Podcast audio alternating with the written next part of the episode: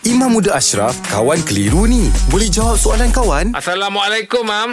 Waalaikumsalam. Baharin Ismail, Mam, nak tanya. Ha, ni soalan dia agak panjang, ya, Mam. Sedekahkan bacaan Al-Quran pada beberapa orang saudara yang meninggal. Contoh, kalau kita sedekah Al-Fatihah untuk lima orang saudara yang dah meninggal, adakah kena baca lima kali Al-Fatihah atau boleh baca sekali untuk lima orang? Kalau baca sekali, adakah pahala bacaan untuk si mati akan bahagi lima? Mohon pencerahan. Okey, meng, uh, menyampaikan pahala bacaan bagi si mati.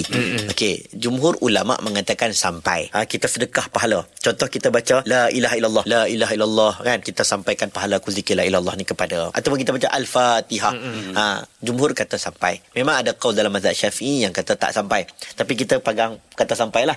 Kemudian boleh tak kita baca nama ramai? Mm-mm. Ha, ayah adik-beradik ni adik-beradik ni kemudian kita baca dengan sekali Fatihah. Boleh. Boleh. Macam orang baca tahlil selalulah. Mm, yelah. Kan marilah sama-sama kita membacakan tahlil ini contohnya ha, Fatihah ini kepada ha, keluarga ini keluarga ini keluarga ini keluarga ini adik-beradik ni ayah kita makcik kita ha, dengan lafaz al-Fatihah. Ha, sekali Fatihah untuk semua pun boleh. Boleh. Kalau nak baca seorang-seorang lagi boleh. Hmm, lagi boleh. Lagi boleh. Baca Boleh. satu Quran tu untuk seorang-seorang lagi boleh. Hmm. Silakan. Ya, ya tak ada masalah. Okey, baik, Mam. Terima kasih, Mam.